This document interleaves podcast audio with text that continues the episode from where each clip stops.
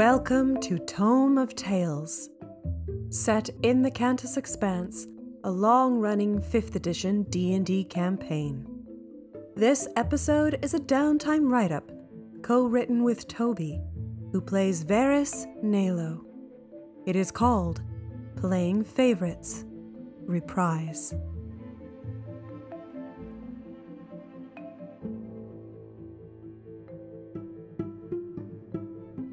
That's the place. There. Sheryl indicates to Astra. The orphanage you mentioned you brought music to? Astra asks as she banks to the left, starting to make her descent.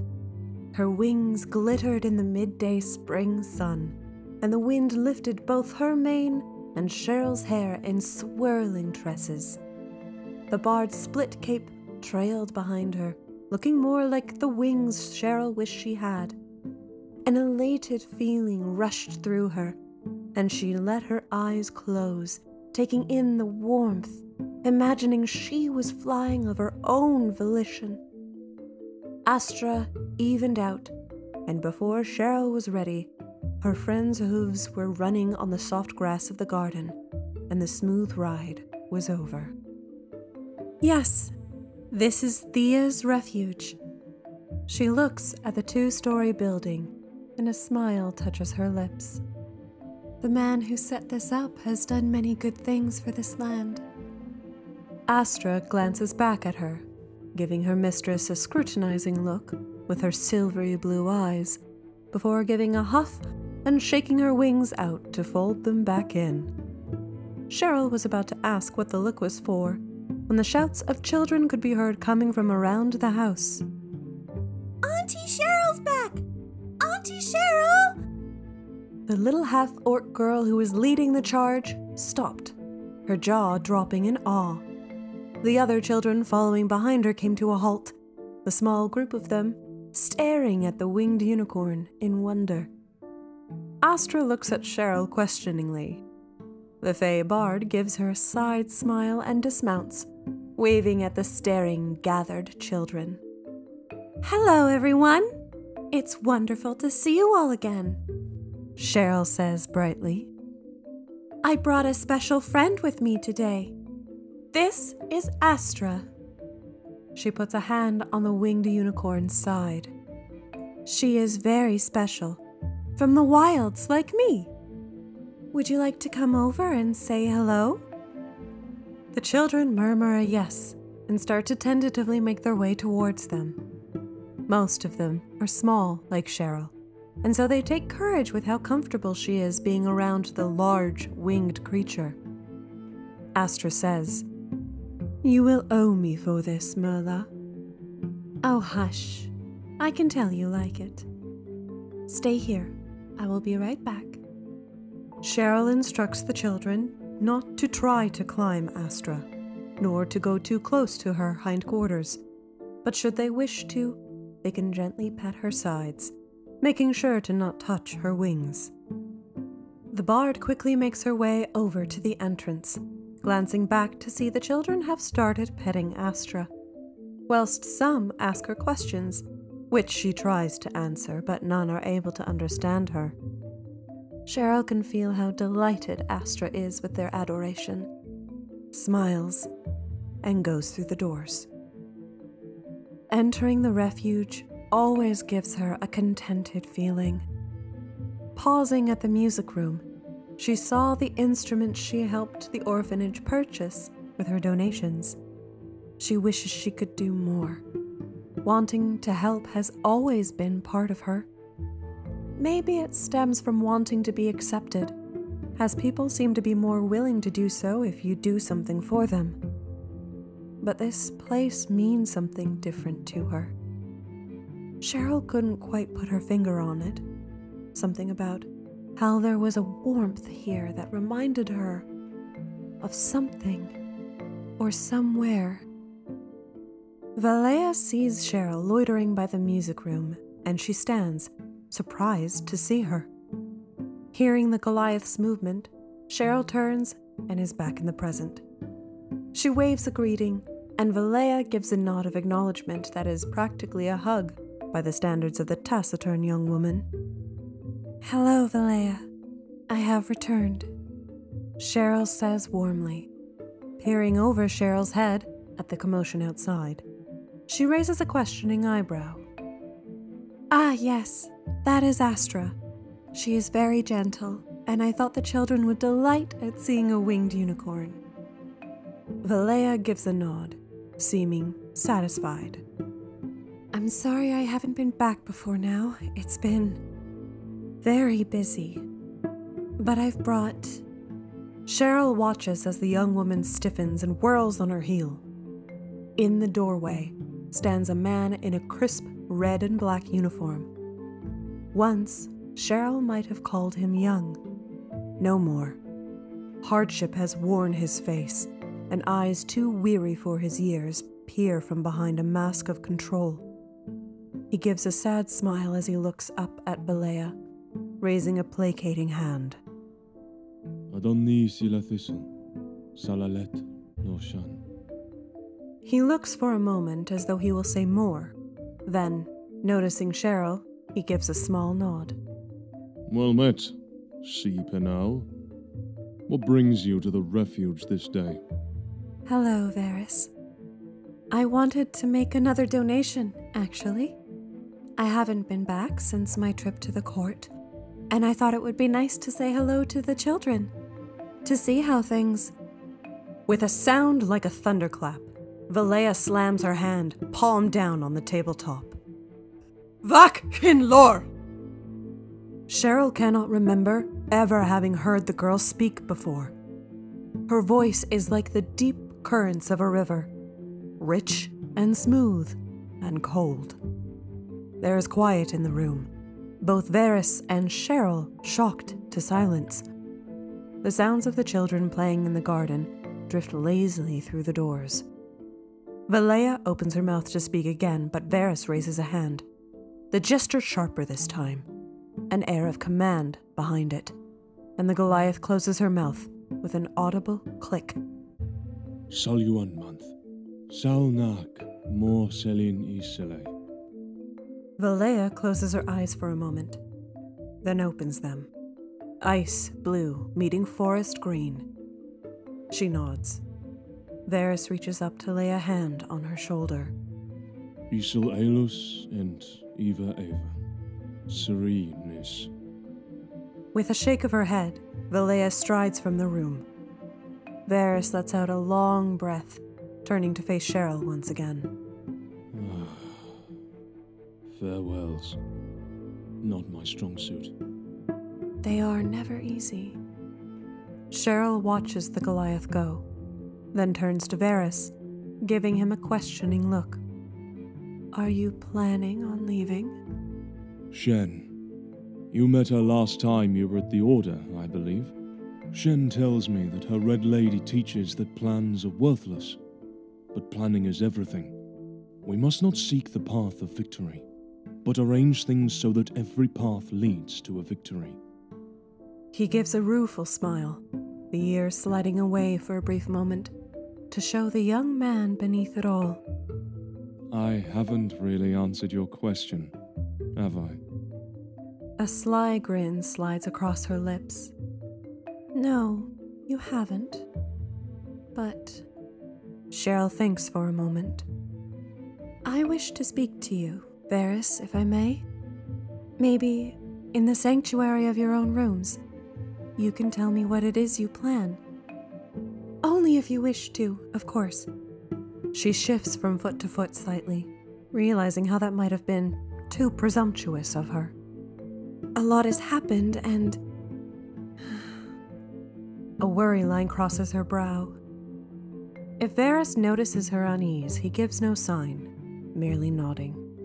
I was heading that way now. If you care to accompany me. I would like that, yes. Sheryl says, recovering with a smile. You can meet Astra! She's with the children in the garden at the moment. I'll meet you out front? A small frown creases the warrior's brow, but he gives a nod of assent and turns toward the door. Moments later, they are reunited in the street. Varis on foot, Sheryl mounted on Astra's back.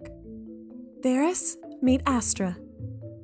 Astra, this is Varis Nailo, Grand Master of the Order of the Crimson Fist, she said in Sylvan. The words are elegant music in the air. Astra lowers her head in a bow, her horn catching the sun's rays and shimmering slightly as she does so. It is an honor to meet you, Grand Master Varis Nailo, she says, but when he does not answer, she repeats it in Elvish, surprising Sheryl. He in turn gives a respectful nod, touching fingers to lips and then heart. Thanoresh, Gale. He looks up at Sheryl and, with a small smile, sets off down the street. Fifteen minutes later, they are seated comfortably in his chambers, windows thrown open, and late spring sunlight streaming in. So, you wish to speak of something? Sheryl nods, looking at the light pouring into the room, her brow a firm line beneath her circlet. Ambassador Jarrell was nearly assassinated this week in Jarvanal. By an Erinyes. My friends and I managed to thwart it. But barely. The Vanguard have made their boldest move yet, inviting all manner of senators, statespeople, influencers, and leaders to a gala, all organized by the mayor herself, Gyna Madhand, under the guise of thanking them. She looks at Varis as she pauses, only to take them all out of the picture. The Grand Master nods, face wary but calm. Bold to move so openly. Up till now, the fact many in Kulgaran still doubted their existence was the Vanguard's greatest weapon, which means they are either desperate or supremely confident. Who did we lose? People like Raxus Highwatch, the leader of the Errant Guard, were there. And everyone but us has not been seen or heard from since that night. We don't know if they are alive. Sheryl looks down to her calloused hands and notices they are clasped together tightly. She tries to relax them, taking a breath before continuing. I stayed in Zotgaran with Jarrell to help him look into some things things I am now more worried about since hearing some of the information that has been flying around here. Varis gives a bitter smile, but says nothing. Is it true that the one who has been controlling the Vanguard, the one who has been hunting for the seals, the one who was behind the giant seal breaking after the war stopped in Kulgaran, is Zariel. Certainly, she seeks the souls, and I cannot imagine she does so out of any wish to save Kulgaran. How much do you know of the Lady of the First? Very little, she says, and feels a pebble of worry start to grow in her stomach. She was once an angel of Celestia, charged with observing the Blood War as it raged across Avernus. The power of that place corrupted her, and she rebelled, leading a force of her brethren and mortal adherents in a doomed attack on demons and devils both. The Prince of Hell, never one to miss an opportunity for poetic irony, punished her with favor, granting her dominion over Avernus and charging her to lead his armies against the forces of the abyss for all eternity. She possesses one of the finest military minds ever to exist, and her obsession with victory in the Blood War is all consuming. There is an old adage in war if you can't solve a problem, make it bigger. If she were to open a portal to the abyss, demons would be diverted here and she would have less to deal with in her own realm. It may also be that she desires our souls to feed her armies. Either way, her involvement can mean only ill for Kulgaran, and eventually, for us. There is silence for a moment between the two. Birdsong can be heard, their calls mixing with the low hum of activity from the yard outside Varis's door. Then what the half elf said finally sinks in, and Sheryl gives a small, humorless laugh as she catches her head in one hand, her eyes far away. She was right when she said I didn't understand. Sheryl seems lost in thought for a moment, an all too familiar feeling of being too small, too weak, starts to buzz through her mind. But then she closes her eyes and she pushes those feelings aside. Of course, without the seal, Zariel cannot do that, right? You talked to the council. Her face softens, and Varis sees the apology in her eyes for a moment before continuing. I'm guessing the second seal is no longer here. If she cannot get them, then maybe there is a chance. Perhaps. But I doubt she will be thwarted so easily. One seal is already broken, another still unaccounted for, perhaps already sundered. We know of one that is unbroken, one seal, to hold back the might of hell. He shakes his head. It won't be enough, she says, finishing the thought, face grim. She almost doesn't want to say it, to add to the gravity of their conversation but she has not had a chance to tell any of the others she trusts yet, and Varis should know, especially if he is leaving. There is one more thing I learned, Varis. Conductor Nimbus is an Air and prestigious leader in music in Kulgaran. Until the gala, he traveled across the country frequently, the perfect agent to deliver information to any member of the vanguard. Sheryl looks away, and Varis sees a flicker of anger, almost betrayal, flit across her face, the gem in her circlet glowing a bit brighter as she continues. I met him before the war.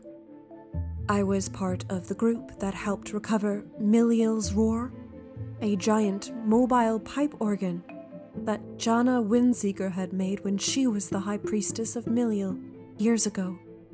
Did you see it at the siege of Zot Goran? I did. It held back the storm for a while. An impressive machine. It's a legendary instrument. And it's missing. Gone the way of the wind, and no one knows where it is. Same with Nimbus.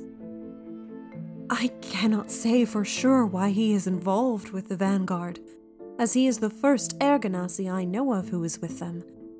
But that instrument is a weapon. I don't know what they plan with it, or even if the Vanguard have it. But if they do, her hands ball into fists, and she looks away, ashamed. Then it is in part thanks to me and my desire to help. That is certainly problematic, but not insurmountable. Of more pressing concern is the location of the third seal. Do we know anything more? Does Jarell? Sheryl shakes her head. There is an artifact. Varis sits patiently, waiting for her to continue. Sheryl moves forward to the edge of her seat. It's what they have used to find the seals.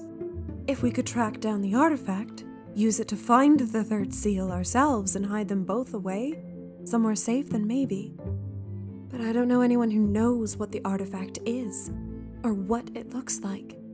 Jarell won't give up, though, despite everything. If he finds word of anything, I am sure he will tell us. Sheryl gets up from her chair, going over to a nearby window to bathe in the sunbeam streaming in. It helps to banish away the thoughts that were clamoring in her mind with all this new information. She stays facing the sun as she asks, Will you answer my question from earlier, Varis? I do not plan on leaving Daring, save perhaps to continue the fight in Kul Garan. But I do not know what will happen if we fail, save that it will not be good. So, I was making plans this morning with Freddy to move the children should the worst happen. He still knows people in the Dales. They can shelter there. He is quiet for a moment, watching the halfling woman as she soaks in the sunlight. And you? Will you stay? Or does your queen desire your return? Sheryl turns around, the sunlight giving her features a more fey like appearance. Queen Titania's wishes are the same as mine to be here. I will continue to do my part in stopping what's happening, to keep the balance across the plains. Her expression becomes a bit unreadable as she says, If there's anything I can do to help, for the children or anything else. Of course. Thank you. He stands, moving toward the door. And if the Order can assist you in recovering this instrument, you only have to ask. I will, she says, grateful for the offer. Varys. Sheryl takes a step toward him, a need to be candid with him, driving her words. I know many people here do not think favorably of the Fey courts there were a lot of events I witnessed only parts of when I still lived in the Summer Palace before I came to Kantas. It doesn't come up often, but some of my closest friends know this, and, well. Sheryl stands up a bit straighter as she looks into his peridot green eyes. Titania is more than my queen. She is my mother. Varis is silent for a long moment, a line forming between his brows. Finally, he speaks. The courts have some things to answer for, Eulorian especially, but I am not in the habit of judging the daughter by the sins of the mother. I thank you for the trust this shows, but it changes little in my eyes. You have proven yourself a daughter of daring. That is enough for me. He pauses for a moment, a wry smile tugging at his lips. That my judgment seems to be held in very high esteem of late. I value it, she says without hesitation. Sheryl steps out of the sunlight, the afterglow clinging to her for a moment as she comes closer to Varis. And I thank you for seeing me for who I am, past everything. It can get lost sometimes. She pauses. May I ask you something? He nods. Good people don't need rules. Now is not the time to find out why I have so many. She looks at him, searching his face for what she doesn't know but trying to really see him. What did you mean by that? The man who taught me the blade was a farmer before he joined the merciful sword. He watched his village burn and knew that his old life was lost to him. But in his heart, he was always that farmer.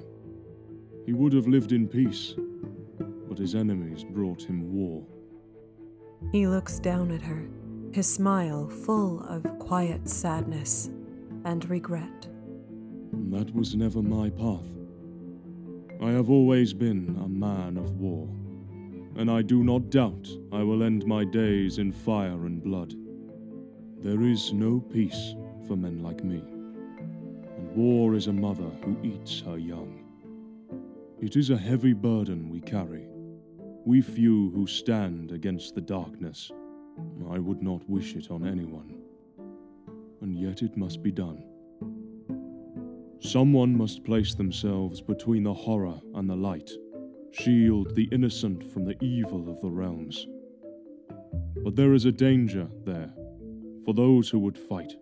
What we hate is just as much a part of us as what we love. We graft it to our very souls. Spend too long fighting monsters.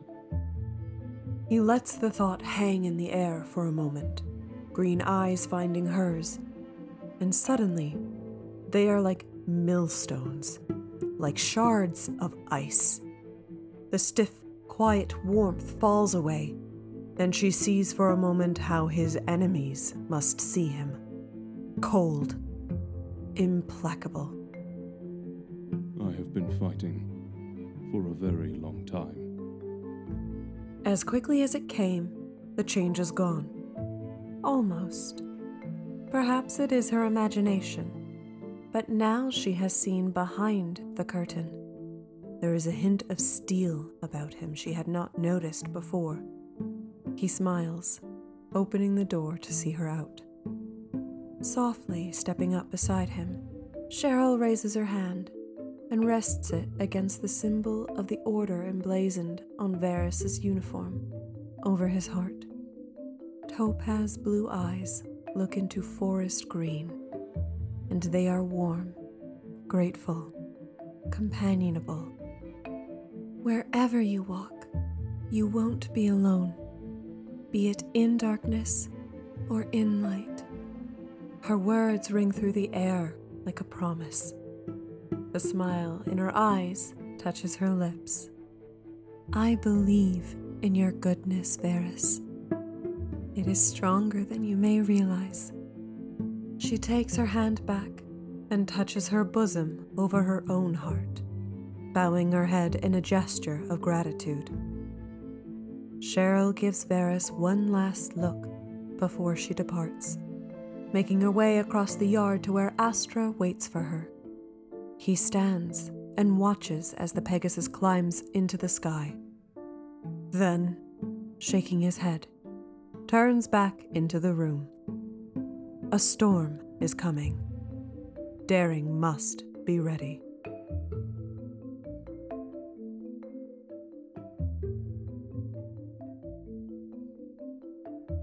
This downtime write up was called Playing Feyvourites Reprise set in the Kantas Expanse, a long-running 5th edition D&D campaign run by the London RPG community.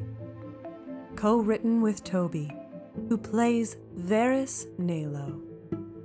Varis Nailo was voiced by Gwithian Evans. Thank you for listening. Tune in again for the next chapter in Sheryl's story.